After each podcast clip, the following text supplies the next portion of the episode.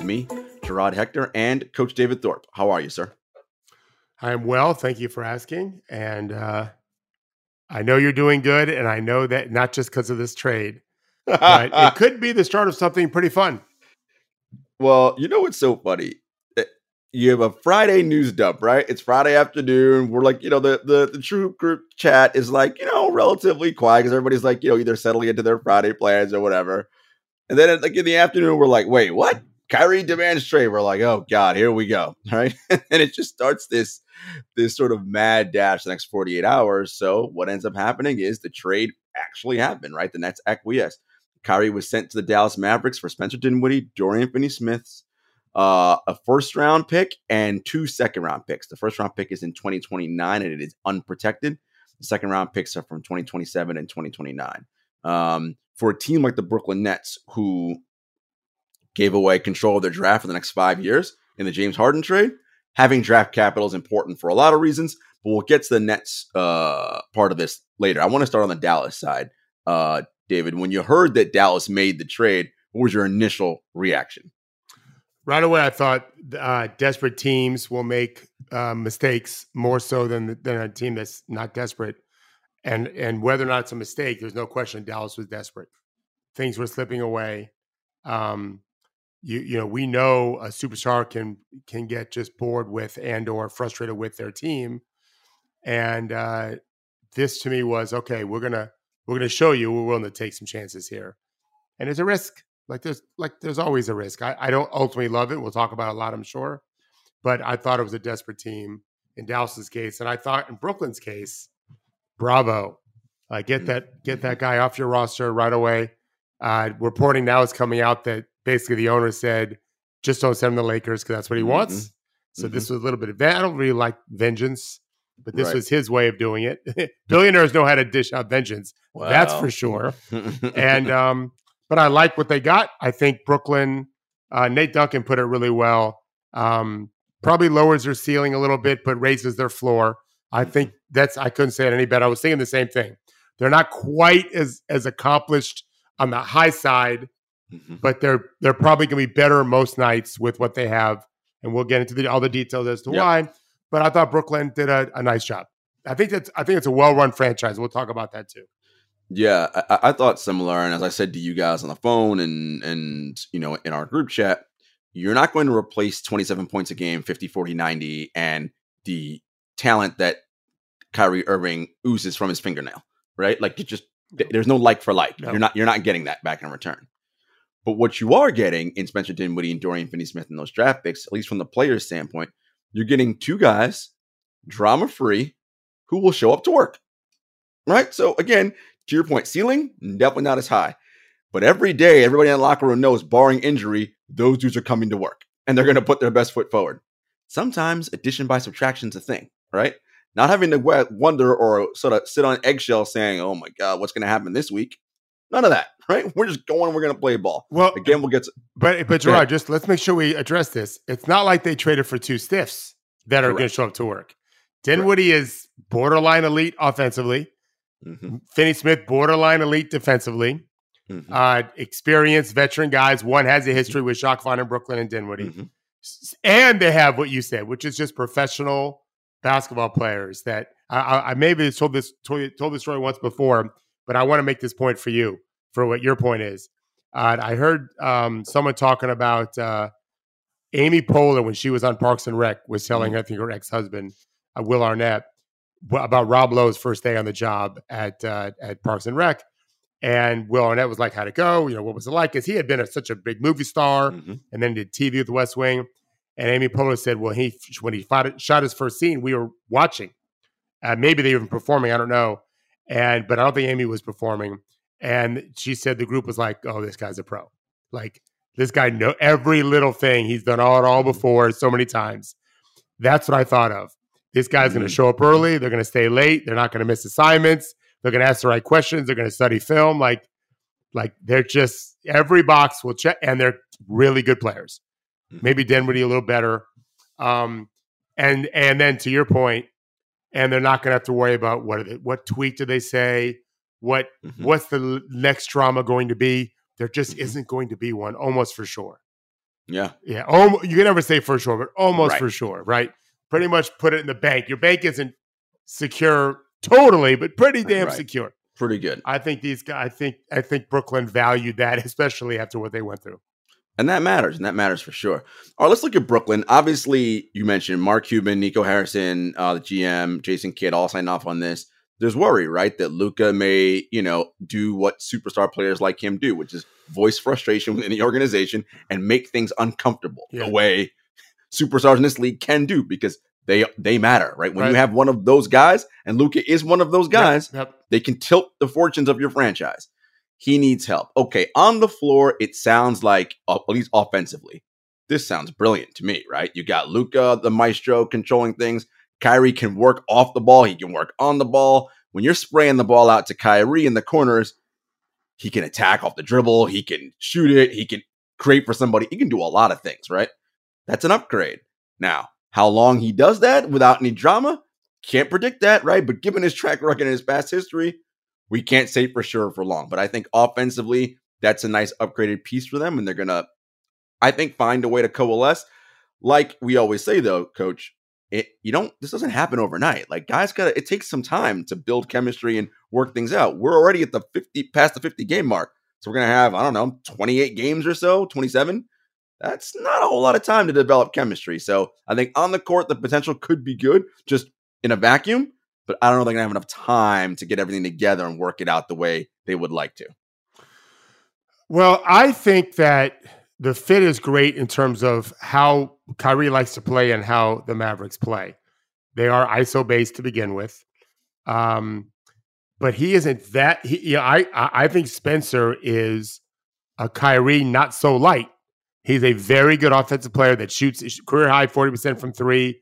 Driver can pass, can play make, as can Kyrie. I think that the offensive fit will be good right away. It may be great in time. That's going to take some time, but it has that potential by postseason. Um, I think very importantly, Kyrie can control a team in a way Spencer can't when Luka's out.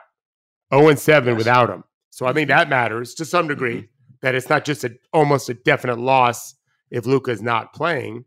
But um I it's the other side that worries me. Remember, they were number they were number eight in offense for the season, probably better than Right. that the last two and a half months. So what are they gonna be? Number seven, number six, number five? Like pick a number. I don't think they'll be number Right. one. Um uh, they're gonna be hard to guard for sure. Mhm. But who are they stopping? Well, They still have deal. They still have time. I don't know what they have to offer, but they have you know they have time to go get some help. Maxi Kleber returns that'll help their offense and maybe their defense a little bit. But either way, I think that um, this was a desperate move by a desperate team, and it's unlikely to produce what you hope for this year. And then they've made no promises to him. Mm, right, If, correct. if they don't sign him, they're going to have plenty of money to spend in the offseason for somebody else, which is what they're going to weigh is who else can we get before we offer this guy? Yeah. And, and I think, you know, you and I come from the same school of thought on this is that like you we don't know of any team that wants to get into the long term Kyrie Irving business. Well, I don't think any Or- team does right now. They're not willing to commit. Yeah, they're not willing mean, to commit. four four years and two hundred fifty whatever. uh, That's Right. I don't. That's crazy talk. How, how many Like, how many playoff series has he got injured in or not played in at all in the last nine years? Four or five? several. Yeah, Yes. four or five. I think four. Maybe he's played in five and not played in four.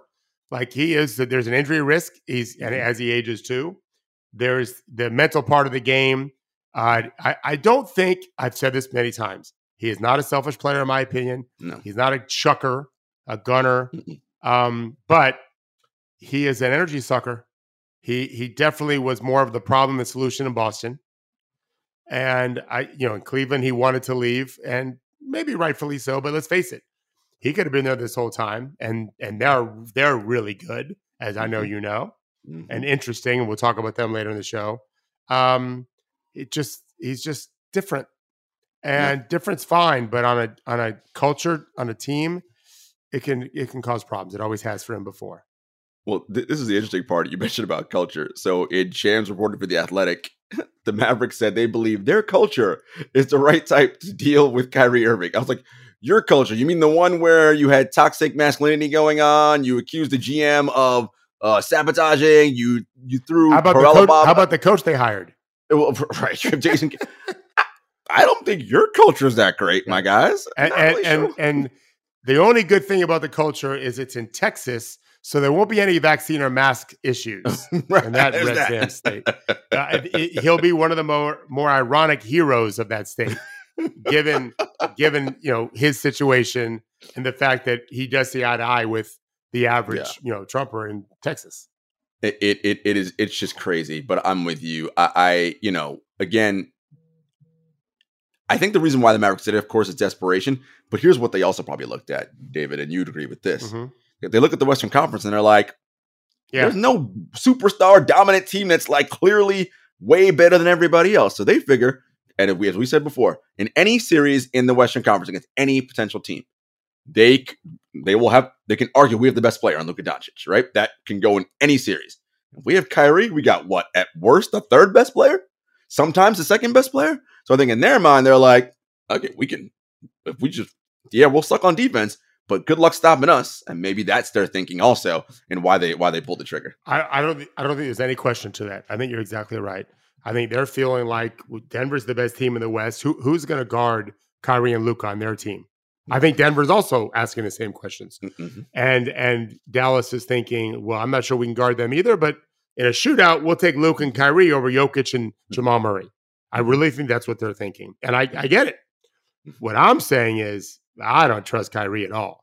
right. And some, if something's going to go wrong, it's going to go wrong on a team Kyrie's involved with. This is how I feel. Until he proves me wrong, the, uh, the, the, I always believe I, am not one of these guys who says, "Well, you know, they're the champions, so someone proves me wrong." I don't believe in any of that stupid stuff. I I, I am an evidence based analyst, and so I don't have to see any evidence that he can keep it going for a long period of time in a positive way.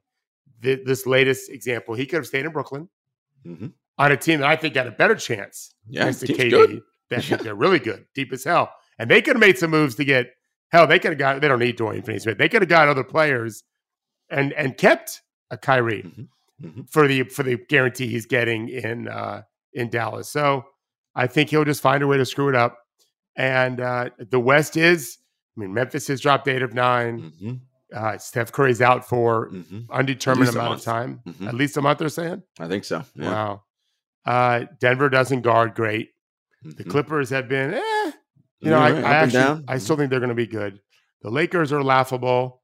Like Pelicans have lost ten of Pelicans eleven or something. Are, yeah, ten of eleven. Yeah. So, uh, I mean, Utah is good. they're you know no one expected that at five hundred. Right. I think that um, Dallas feels like, all right, we, we didn't get worse in their mind. I think they might have because of their defense, but it's a it, it, it very well could be a net neutral or even a mm-hmm. slight positive uptick, and that may be what what's needed in this situation because there's yeah. so much parity.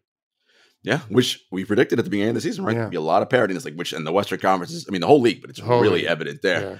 All right, shift things to the Brooklyn side. You know, I, I thought, David, wow, this is a better return than I thought they'd get because I figured, well, who's going to give up anything of value for that dude for all the reasons we mentioned? We mentioned Finney Smith and Spencer Dinwiddie. They are better than just two stiffs. They are starter level, above average NBA players. With playoff right? experience. With playoff experience. They're not kids. That matters. The draft capital matters. Yeah. And the other piece here is that. Oh, they Brooklyn save money has, too. Oh, yes, they're going to save money on the cap. Four, it, it, four million this year, like and forty in tax, eight or forty in like yeah, it, yeah. forty in tax. It, yeah. It's great. They have draft capital back because they don't have any right now because of the James Harden trade, as I mentioned. And they can still move Dinwiddie, Finney Smith, yeah. and those picks. They now have things with the Joe Harris expiring, all these Patty Mills, whomever, all these pieces now in money to do something else. So whether that's get a backup big because they're like, look, we need some help to give Claxton when we go up against Giannis and Embiid. We figure with Durant doing his normal thing with those guys, we feel pretty good about our team as you mentioned on our, on the phone this morning, in a series the teams stays the way they are now, in a series against Milwaukee, it'll be 88-85 because they got a defensive lineup they can throw out there that can guard their asses off. It'll be ugly basketball, but hey, sometimes you got to win ugly, right? right? If you got to play, if you got to play Ben Simmons in that group and Claxton, mm-hmm. there's two non-shooters. Milwaukee can Milwaukee's number three in defense, I think, right now. Mm-hmm. It would be a game like it was in the '90s. Yeah, the game we played in the '80s as if we were in the '90s. Uh, but yeah, they they've got some. They've got. They also can go more offensive firepower. They have sure got can. great defensive depth at the wing. They have multiple wing defenders that can guard the Giannis's and Jimmy Butlers and Tatum's and those guys. Uh, that's Tobias Harris, who's playing great. Mm-hmm. Um, that's really valuable. Yeah, they need probably more little help in the front court. I think. Mm-hmm. Um, and then you know let's let's let's not let's not uh, bury the lead, which is and we're gonna I think we're writing about this now based on our phone call this morning. You brought it up first thing this morning. Uh, where's KD with all of this? Yes, where where is KD with all yeah. this? That's that's the question we're asking, and I think KD had to, they had to get some kind of nod of approval from KD before they went ahead with the moves that they did. It we turned out the Lakers did make an offer.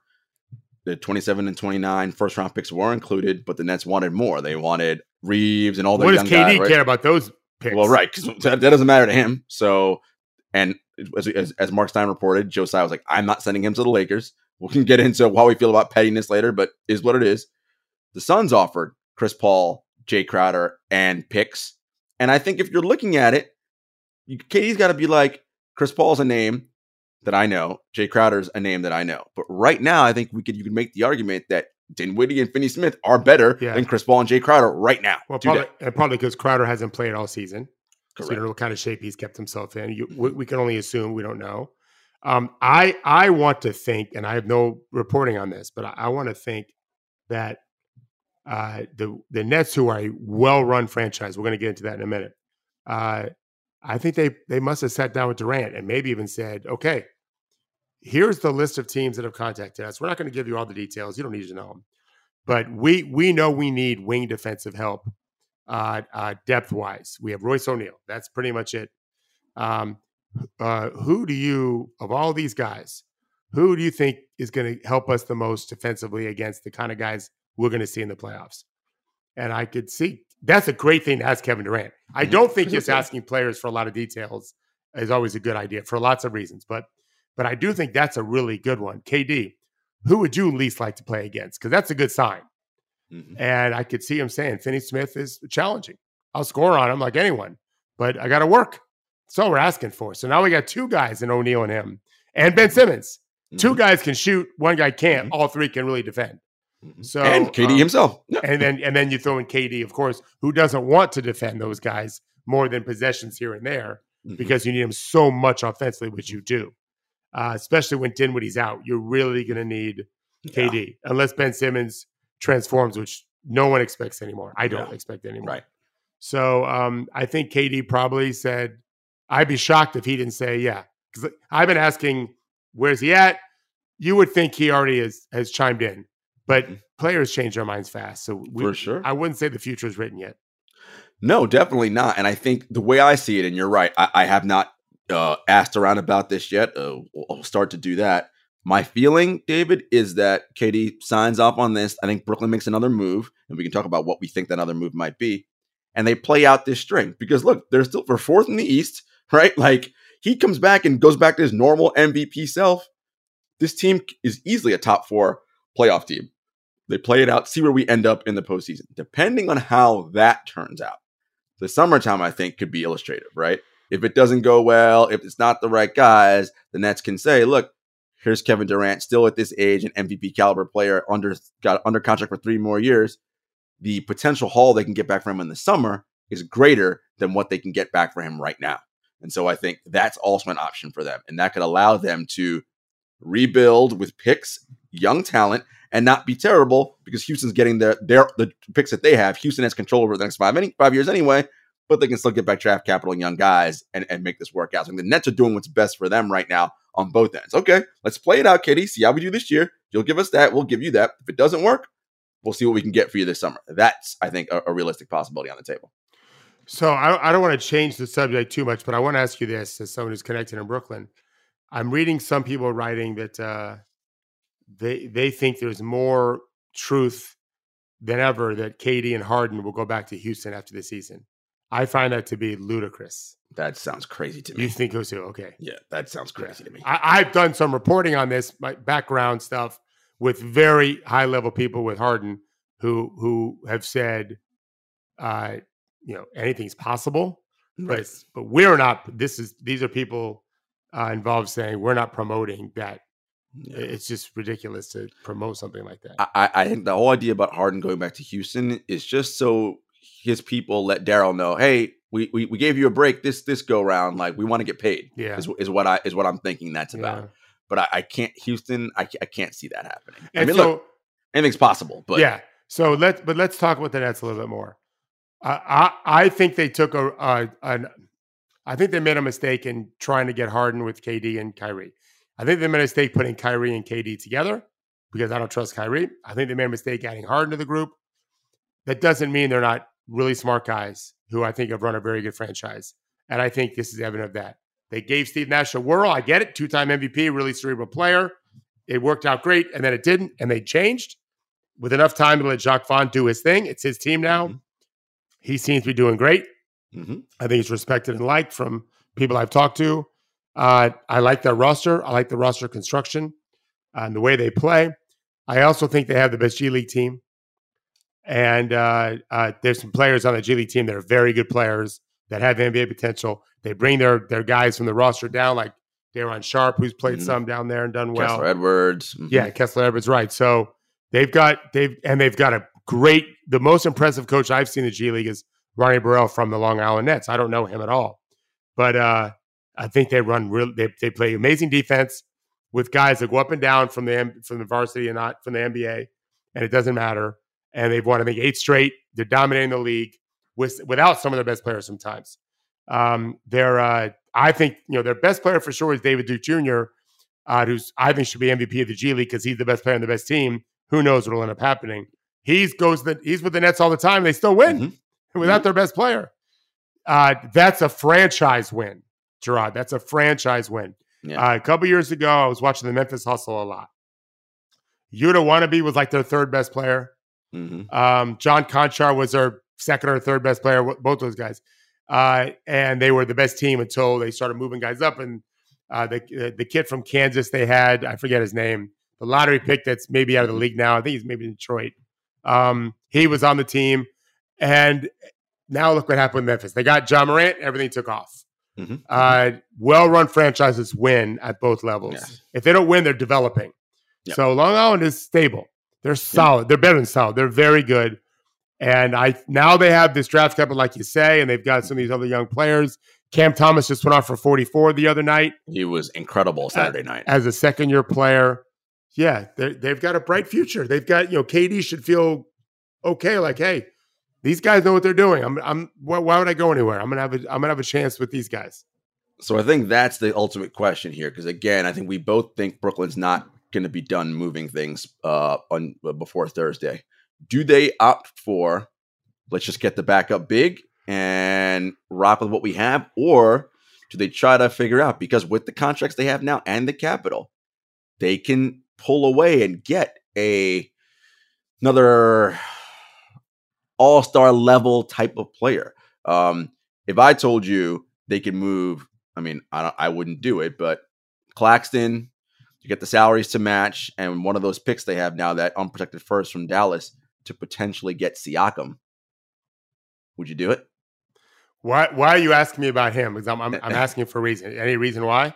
Because uh, that's that's what we're hearing. That's a name that you know yeah, we're for sure. hearing, and it's also Toronto seems like a team that they're for sure. We know they love Scotty. That's a guarantee. That I know. Yeah. Everybody else, I don't know. I yeah. think they're all in play. I don't think the Raptors do that, but uh, for sure I would do that if I was if I was them, if I was Brooklyn. Yeah, um, because you can find first of all with with Pascal, you're going to have the best offense, and KD, you're going to have the best offense in the league with Spencer and the shooters, all the shooters you have. So you you just got to play decent defense. This is what this is what Dallas is thinking. Um, and I think they have because of those wings, as, as opposed to Dallas was none of those guys. They'll have Siakam, KD, Ben Simmons and um, Royce O'Neale and mm-hmm. and maybe and maybe Finney Smith too. If they keep all of them, they have a mm-hmm. lot of guys that can play defense. They just got to find solid big guys that play good position defense. But I, I don't, I don't, I w- so I would do that. I, w- yeah. I would look at it this way: what what is our risk reward for each situation? If we think we have KD for a couple years, we want to make sure we're contending all three of the, all those years. I don't know how many years let's have in his deal. Three after this year. So yeah, so three after this year. So I want to make sure we contend all of it because I want him to be happy, and and, he deserves that. And uh, so I've got to do things that make sure we're in contention for those years. Yeah, so it's just something that you know. We, again, we've heard, but as you as you know, and as David always likes to say, what you constantly hear about is not likely to happen. Right? right? There's a reason, right? Well, it's, look at this trade. Correct. ESPN report on Friday. Tim McMahon reported that Dallas was interested in Kyrie Irving. I, am not criticizing Tim or ESPN. That that is news with a lowercase n, because who isn't really you know, the, any right. team that was below the contending status and wanted to contend had to at least check in. Mm-hmm. But that was it. Boom. Then the deal's done. There was no there was no eight, nine, ten different reports.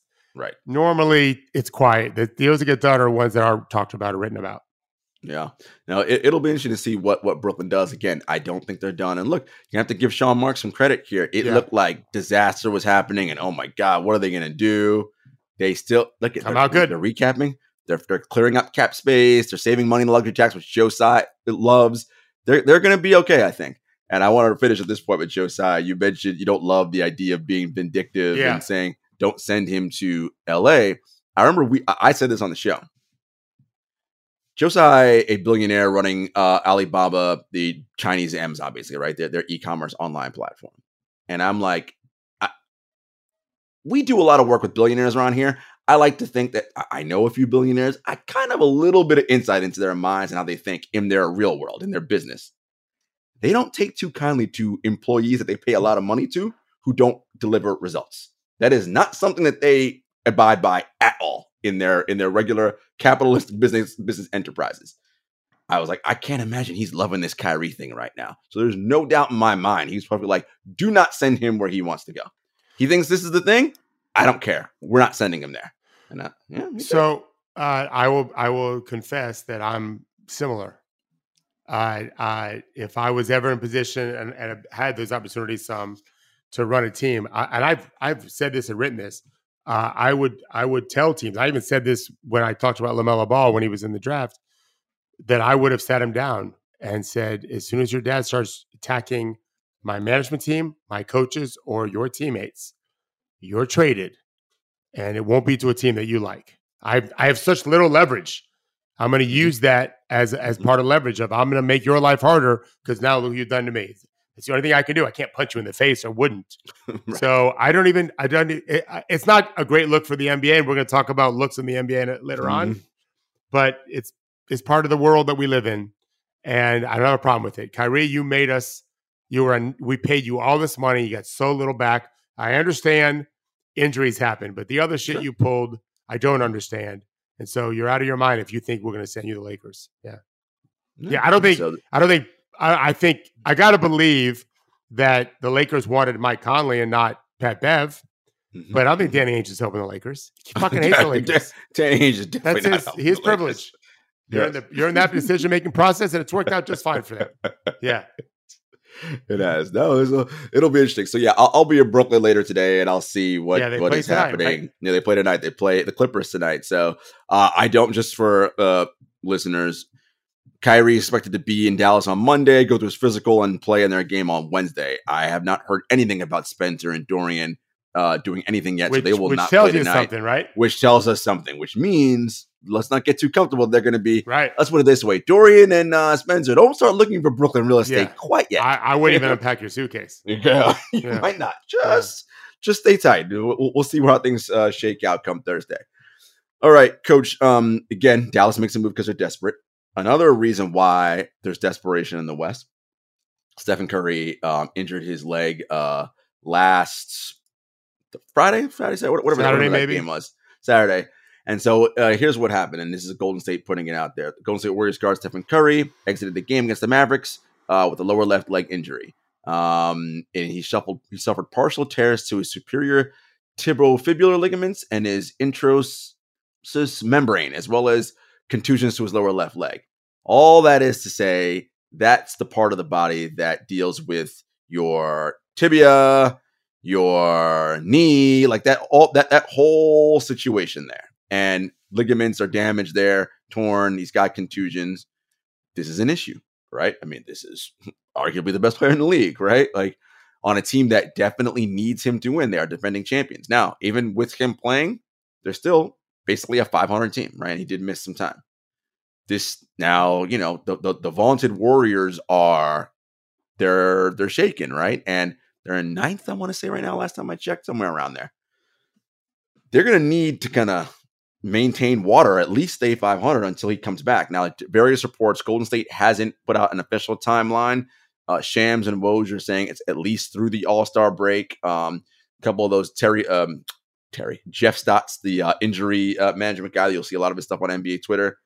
An injury like this, he's saying, is typically at least a month. It's a rare one in the NBA, um, so they don't have a whole lot of database reference points to go back to.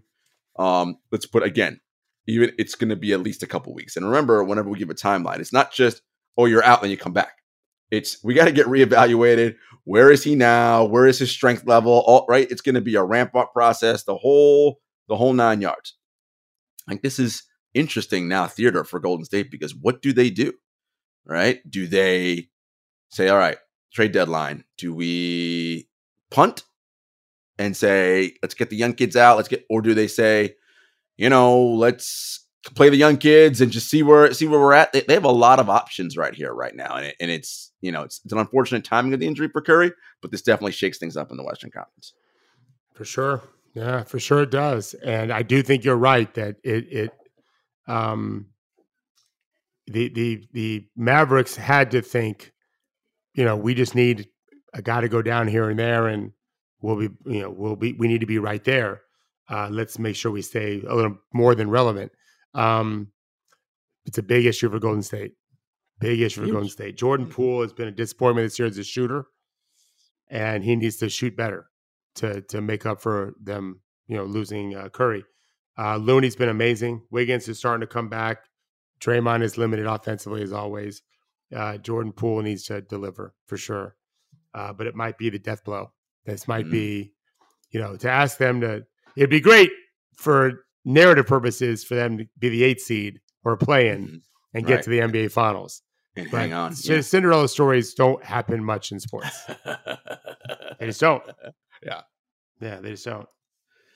It, it's I wonder. So they're, they're game above 500, you know, and if he has to miss a month, right? The, the good news they have is that it's during All Star month, so there's going to be that natural week off anyway. So not going to lose a ton of games there. But right. you know, you're looking at maybe 10, 12 games, right? Like they go five and seven or four and eight. Like it's not that's not very good, right? That's putting you now below. Yeah. You're out of the play-in look now. And so I I think this is going to affect them come trade deadline, right? Like now, what do they do? Do they say no? We think Curry will be back, and let's just get that bit, or do they say let's just play these kids, see where we're at? And it's I think this is you, you can't you can't plan for injury, so this is something that's got to I'm sure Bob Myers is a smart guy. You have to have a plan B. Right. I'm sure right, they have right. some kind of backup plan, but or in case of emergency break glass, I'm just sure they didn't want to have to use it at, at, at this point. Yeah, stinks. Yeah, we we, we wanted them to uh, start peaking uh, just as a fan. Like you want mm-hmm. Golden State to be there, and uh, this there's nothing. There's no silver lining in this. Not rest. Nothing. And and you you wrote about it even before the injury that the roster as it stands. So let's say going into the trade deadline, Curry yeah. was healthy. You're like they had to make a move anyway because like this yeah. roster ain't winning a championship. They're not deep enough. Yeah, they're not deep enough. They have to get more help. So that hasn't changed. Yeah, they still have to. We'll see if they we'll see if they do it. I feel like it's not gonna happen this year. Let's wait to the summer. And if they wait and let's say for whatever reason they just start you know losing games or not good. Yeah. How does this then affect them draft wise? Right? right. Like are they now all of a sudden in the lottery? I don't. Do they own their pick this year? They may not. They I, may not. I thought they did, but what? What could it be part of the Wiggins deal? It maybe, maybe. I have to double check on that. But either way, it, will it'll be interesting to see what what they do uh come Thursday. Um, yeah, and we'll we'll, we'll be right here talking about it all. All right, guys, we're gonna take a brief break, and then we're going to be right back. This episode of True Hoop is brought to you by BetterHelp. Hey guys, Gerard from True Hoop here. If you had an extra hour in your day, what would you do? It's a hell of a question. Would you maybe go for a run, take a nap, read a book, maybe show up for a friend? Now, depending on the day, any one of those would be a great idea. Most of us spend our lives wishing we had more time, but the question is time for what? If time was unlimited, how would you use it? The best way to squeeze that special thing into your schedule is to know what's important to you and make it a priority. Therapy can help you find what matters to you so you can do more of it. Now, I've been open in the past with you guys about this. I see a personal therapist as well as a couples therapist for my partner and I, and both are extremely helpful in developing positive coping skills and learning how to set boundaries. Therapy empowers you to be the best version of yourself. If you're thinking of starting therapy, give BetterHelp a try. It's entirely online, designed to be convenient, flexible, and suited to your schedule. Just fill out a brief questionnaire to get matched with a licensed therapist, and you can switch therapists at any time for no additional charge. Learn to make time for what makes you happy with BetterHelp. Visit betterhelp.com slash truehoop today to get 10% off your first month. That's betterhelp, H-E-L-P dot com slash truehoop. All right, David. Um, you know, well, everyone knows listens to this podcast how we feel about the Memphis Grizzlies. Um, but there's some concerning signs and some trouble happening in Memphis that doesn't that don't sit well with me and it doesn't sit well with you. First, on the court, eight of their last nine. I don't like lost, that. Look, right, lost, right, lost, lost eight of their last nine. Steven Adams is very good, but if you can't make up for him not being there to the tune of eight out of your last nine games you lose, that's telling me there's something something's going on that's not good. And look, I watch the games and I know their half court execution down the stretch stinks. Like it's just not good. For whatever reason, they don't execute well, and that's what the playoffs is all about: is executing. And if you can't do it in the regular season, I'm not holding out hope you're going to be able to do it for four rounds in the most high intensive uh, situations as the playoffs. So that part is concerning me on the court. Off the court, um, it was reported uh, by Sam Amick and Bob Kravitz of the Athletic that the NBA went did an investigation into the incident after the January 29th game against the Pacers. You guys are familiar with that? We talked about it on the show. Um, during the game, uh, Tee Morant and um, Davonte Pack. Uh, Davonte is a friend of Ja Morant. Got into it uh, verbally with some players on the Pacers. Uh, Andrew Nembhard came over. A bunch of guys were just jawing back and forth. Right. Nembhard went over and told his dad to shut up because he was right. talking a bunch of shit to him. right. And, and, and Ja didn't like that. And remember, we talked about this, right? Tee's getting to that point now where it's like, all right, my guy, you're doing a little bit too much. Like, this isn't about you. Like, it, it's about your son. Okay. So there's that piece. Allegedly, after the game, there was um so players, people who aren't familiar with how this works. In all these arenas, when you go through the bowels and you come out the team buses, right? There's often, you know, players are coming through out the locker room, through the tunnel, down in the bowels, onto the team bus, which what the Pacers would have because they were away to take them to the airport to go wherever their next game is. Play, players in the Pacers uh, traveling party were saying that two SUVs drove by them that contained Ja Morant and this Davonte Pack individual. And the, first, before they got into the SUVs, verbal altercation continued between Pacers players and uh, Ja Morant and his associate uh, Davonte Pack. Okay, as they drive away, a laser light, the little red beam that everybody's familiar with, was shined on members of the Pacers traveling party. And, you know, uh, one of the reports said someone said they feared for their life. They wasn't sure what that red laser was attached to.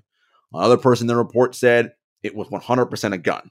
Well, the NBA did their investigation and they could not corroborate that, right? The NBA was very clear in saying, look, we know that something happened and there was a verbal altercation and because of that, Davonte Pack is now suspended uh, or a banned from coming uh, to the arena mm-hmm. for at least a year, I want to say. Um, but they can make no definitive conclusion that there was any weapon or anybody was threatened with any weapon.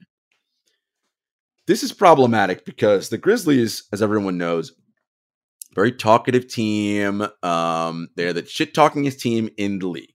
And Kendrick Perkins said this about them last year.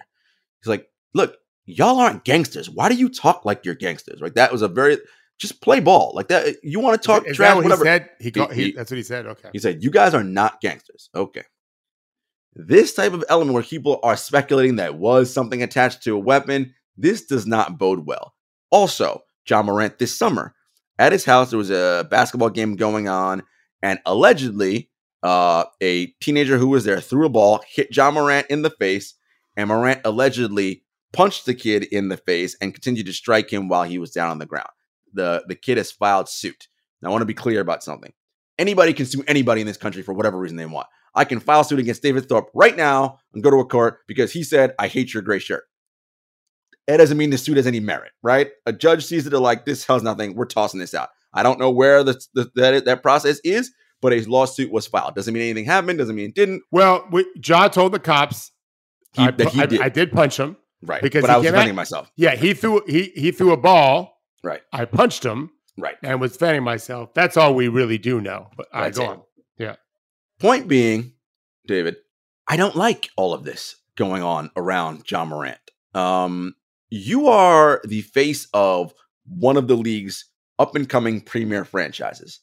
And look, everyone knows me and listens to what I do and listen and reads what I write. I am not into respectability politics and any of that bullshit.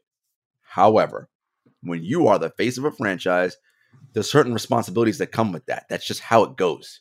And you cannot be the person that is involved in this type of activity or associated with it or even being brought up anywhere near it. That's just, that doesn't bode well for you, doesn't bode well for the team. As David, as you said to me off, off air, if you're the 12th or 13th guy on the end of the bench, fine, cut, get rid of you. I don't care, move on. We can't do that with Ja Morant. So you have to be better and you can't be associated with this kind of thing. And this is, again, I'm not saying anything definitive. All I'm saying is, I don't like these signs. And where there's smoke, there's generally fire. I don't know if I said this of after the the whole incident with um with the Pacers on the court with his dad, but I spoke to an NBA player who's got a a, a father that really follows him closely, Mhm. goes to a lot of games, and I said, uh, "Where does your dad sit?" And he said, "Just trust me, coach. Uh, he would never sit on the court, and if he ever sat, if he ever sat on the court, he would never say a word ever." And I said, "Well, how do you know?" that?" He's like, "I would I would tell him." you're you're you're not just a fan. You're the father of a player on the court. Shut your mouth and watch the game. Cheer for me. hmm It's this Don't be engaged in the other guys. Yeah, this is that we. It's not just not what we want. Doesn't serve any good purpose. And uh, I think you have a reason to be concerned. My my concern is, Ja. He, he, he's had almost a meteoric rise. Mhm. I did not realize he wasn't a five star recruit. I thought he was because I don't follow not. high school. He was not. I've been I've been corrected. So he's gone from being come on mid major players, low major. He that's Mhm. that's low Division One where he went. Well, you know, it's probably mid, lower mid anyway. Mm-hmm. They're not going to win a championship, and that's for sure. They you know the teams from their league almost never make the round of thirty two, much less the Sweet Sixteen. He went from that to a number two pick in the draft Mhm. The to. All Star and. All NBA Rookie of the Year, the Mhm. whole thing. Uh, and he, it's it's cute and funny. Some of the things he said about the smoke and whatever. Mhm. We don't duck smoke. We climb up the chimney. All that. Yeah. It isn't so cute when you're 27, 28, 32. Mhm. Like th- as a coach, as a dad too, we look down the road. Um, had had he had had that incident with the Pacers happen, and afterwards he said, "Listen, I don't love it when a guy tells my dad to shut up, but the truth is, my dad needs to not do that anymore, and I, I don't want to ever talk about this again." And then talk to dad. Say, Dad, the next time there's an incident, you're never sitting on the court again. At least for, I can't control road games. I control home game. This is my my arena now. I can't have that. Had he done that, I think he'd have been better off. He, he's gone the opposite. Mhm. If, if he was in the vehicle, which I have not confirmed, but but Mhm. it sounds like it was he was in the vehicle, Right. and even if they were just fucking around with the red laser, which 50-50 at, at worst it was. Um, come on, Ja. Like that is not appropriate. Mhm. This is people have and, and I don't think in the basketball business it's happened in college, but in the music business, dude get dudes get killed For over sure. machismo For sure. and and false uh, offenses, and so forth. and yeah, tough guy and all that. come on, just we don't want any part of that in this league, any for all the reasons that are obvious to everyone. So, I think they lost eight of nine. Um, Ja, humility, as I always say, either stay humble or get humbled. You've been humbled. Your team sucks right now, and you don't want that pressure, Ja. You, may act like you do, Mister Tough Guy, but you don't want that pressure of going into a series at, where you're favored to win as a two, three seed, three seed, and four seed, and you're shooting 28% from three five games in. You want that? I don't think you do. Why would you want that? You'd much rather blow everybody out and Mhm. play great. Mhm. So you're just creating more of a potential problem for yourself by by bringing these things into it. And the last thing I'll say, And I am not denigrating anyone with the Morant group. I don't know any of them. But I do know that I spent some time reading stories about John Belushi and his people, and which were and and Chris Farley and his people. Very different issue. These were drugs. These guys were absolute drug addicts. And I've listened to it, the Adam Sandlers and David Spades and the people closest to, uh, and Dan Aykroyd, closest to those two very famous celebrities, uh, uh, say that we we couldn't even hang out with our friend Chris Rock. They all were saying this: we can't hang out with Farley when he was with those people because it just looks bad for us. We, we nothing good's going to come from us. These people were zombies. They would just do drugs all day and night, and there was almost like a tug of war mm-hmm. between the two. So you're allowed to stay friends with your past, but you also have to recognize who you are going forward. It's it's cha- it's a challenge of anyone that gets to be as famous as you are now, and there's a responsibility to that. Uh, not to mention the fact that you don't want to be seen as the guy hanging out with people that are so offended that some player told a dad who wouldn't stop talking to shut up that you bring a gun or even pretend to have it, which is what it probably was. No one's going to shoot anyone. Right. With Ja Morant in the car. Right. But just pretending that is a lack of recognition for what reality dictates. You want to get above that fray. As, the last thing I'll say on this, I had a, a, a player who was once a second round pick whose dad had been in jail his whole life, basically. Got out of jail uh, right when the player got drafted. And the, the player who I trained signed a two year deal with his team and played a lot as a rookie. It was great. Uh, and just stopped kind of working hard, but very talented player. And the dad called me one time complaining the player was on his second team. I helped him get a deal for the second team when his first team traded, drafted for someone in his position, and he was no longer in the rotation. So they traded him to another team that needed him. And then he was released, and now another team was looking to get him. And uh, we got him on the team. I talked to the GM, we got him on the team, and he wasn't playing at all, Gerard. And, and the dad called me once and said, they, they want my guy to, to kiss ass to the head coach. My son doesn't do that. They wanted to be, I think the player then was Darrell Armstrong was on the team. Mm. Remember Darrell Armstrong? Mm-hmm, of course. My, my son, ain't no Darrell Armstrong. I said, so you're telling me he's not willing to be, uh, uh, I think in Darrell's case, a former CBA player that's been in the league a decade because mm-hmm. he plays the game that that political game. No. All right, well then enjoy the unemployment line for the NBA. well, because you, if you're not willing to do that, you're not going to be around long. And he wasn't. He was in Europe and never came back to the NBA again. Very talented player too. You got to play that game a little bit. Forget about being the superstar. Anyone does. To be a superstar, you got to take it another level. So I hope that this is a. I hope someone in Memphis sits him down, Gerard, and says, and not just Ja, everyone. Like guys, all this talking, what has it done? We've lost eight of nine. Can we play basketball? Can we all the energy you're spending on that? Can we spend on defending and mm-hmm. understanding mm-hmm. scouting importance and whatever? That's a it's a good time to do that. No, I, am with you 100, uh, percent David. I, I just you know I get it. It's competitive sports, alpha males, it's all that. But you can be tough without adopting this sort of persona, right? That is outside of whom you actually are, right? It is uh, you don't need to portray that to be tough. Steven Adams is super tough and doesn't portray any of that, right? right. You don't you He's, don't need yeah. to do That's that. right. Exactly right? Like you can just be tough in your play, how you stand up for yourself, and you're like you don't need to add this extra, like it's just unnecessary. And again, to your point, look, teams already don't like you, you guys because you talk too much. You start adding this, look, teams already want to kill you and beat you because it's the NBA, it's competitive. They're gonna be extra juiced up to get you guys. And to David's point, look, you'll you'll see how quickly this whole thing changes for you. You were the cute story last year, second best record in the league, all that. Yeah, yeah, yeah. Okay. Screw around this year and be a top two seed. Yeah. Go into a series you're supposed to win and you lose and play yeah. bad. Oh, this is right. This this ain't gonna end well. No, no need to bring that on yourself. I, I say this all the time. This is something dads, well, moms too, of course. We talk to our children about. I talk to my players about. Life's already hard enough. We don't have to make it harder you know, there's that scene in uh, Good Will Hunting when uh, Robin Williams, the therapist, is talking to Matt Damon's character about Will about uh, getting beat by his dad, and mm-hmm. and he said uh, his dad would put like a, was it a rope and a belt or a wrench, mm-hmm. and say choose. And Williams said, "I would take the rope or the belt, whatever it was." And Damon said, "No, I'm taking the the wrench because fuck you."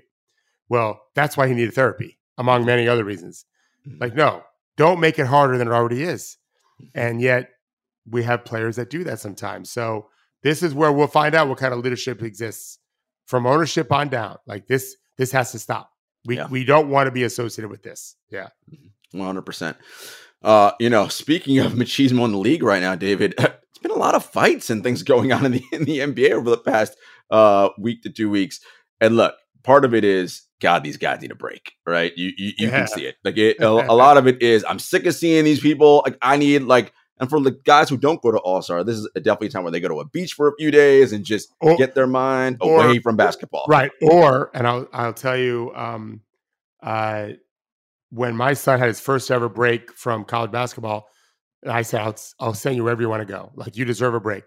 Like I just want to go home and veg out, eat mom's cooking, and not have to think. And he was 20 years old, which is the age of a lot of these young players in the NBA. Mm-hmm. And I spoke to an NBA player recently. I said, what? I said, you going to beach somewhere? He said, I just want to go home, eat my mom's cooking.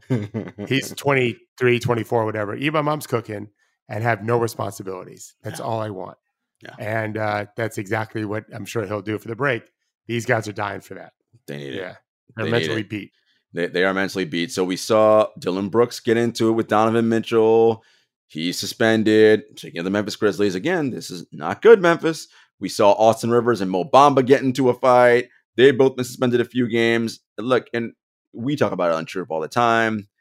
Look, we know you got to be tough. You got to be, you got to do all those things. But all this false bravado, machismo, this is not. Look, if you want to do all that, act out, and you want to fight, go be MMA people, right? You have the physical bodies to do that. Train or, or box or whatever. Go into combat sports. If that's what you want to do, do that.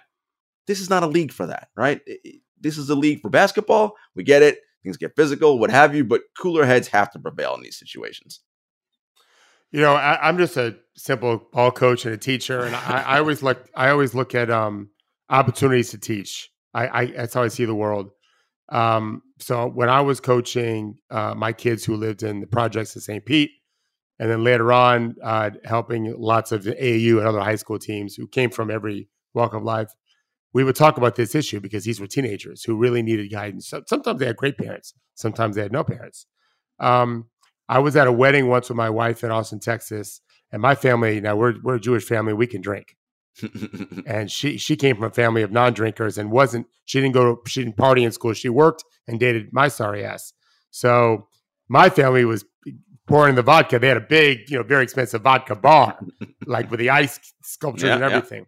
Yeah. And my wife had too much to drink, and she, you know, she was in her 20s. And we were flying home, and she got sick on the plane next to me. And I held her hair, and I cleaned up after her. And we went into the airport. We had, we it wasn't a direct flight, and we got new clothes for both of us. And I was with her every step of the way and never made her feel bad. And I would tell my players, I'm the least macho guy you'll meet, but I was a fucking hero when my wife needed me to be one, mm-hmm. and I didn't have to throw a punch to do it. And you know what? Most players really listen to that. And I understand the other side of it. I get, I get, I mean, I've had players who told me stories about living near gang lines and everything. I get all of that. But there's no place for any of that. The league is already so hard and violent, legally violent, but it's still violent. Control your emotions. Uh, did you like us? I thought Austin Rivers was very eloquent on yeah, his and, and, and what he conference. said. Yeah, no yeah. doubt. And and you know this, David. Every player knows in the league, trash talk is they're all fine with it. You we all you grew up playing basketball. Can't even hear that. it. it is what it is, but there is a line verbally you know not, and you everyone knows it. You all know it, and you know what not to say. You yeah. know that.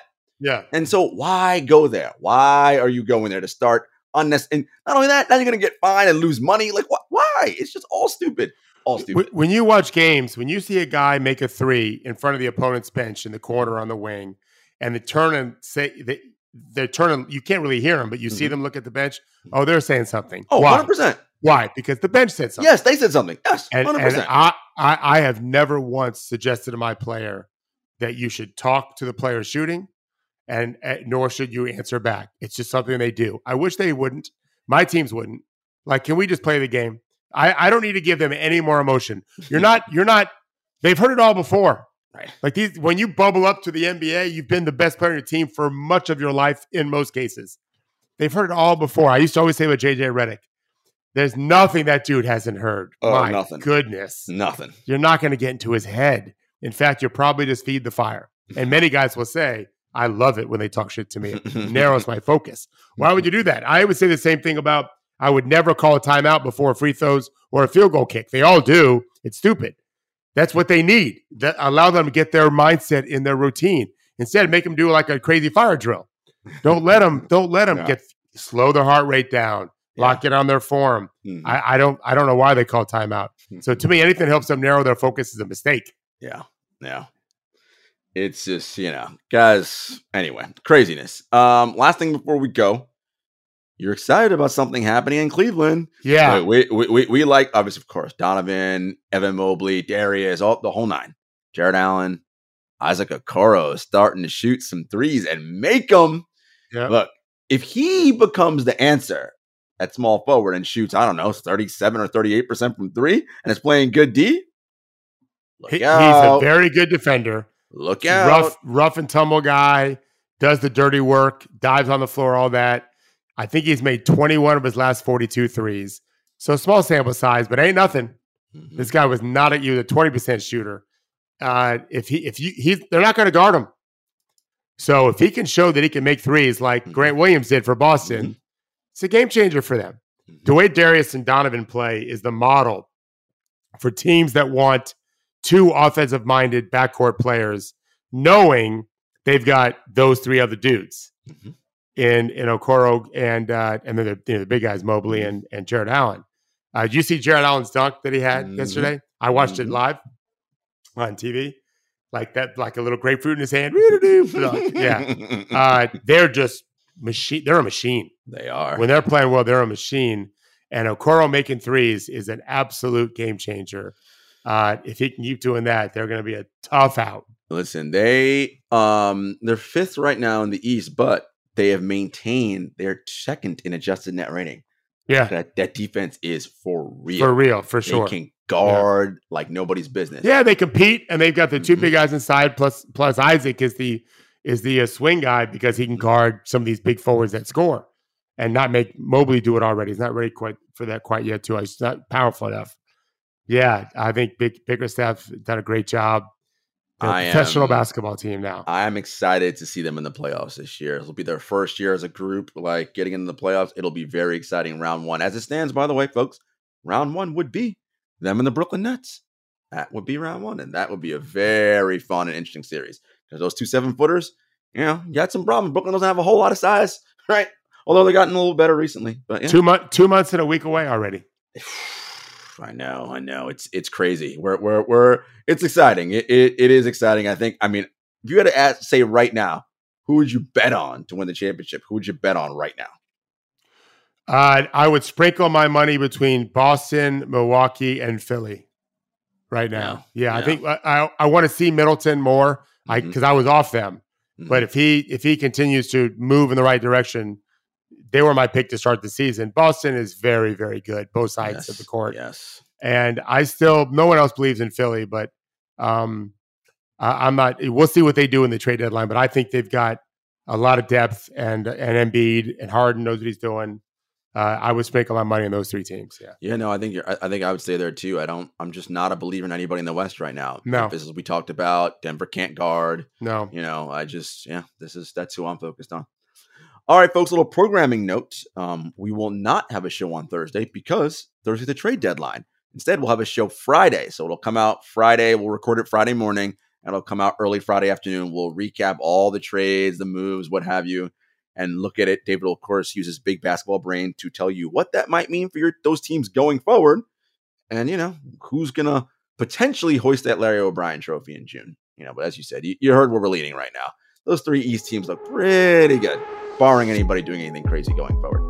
All right, folks, we will see you on Friday. Take care.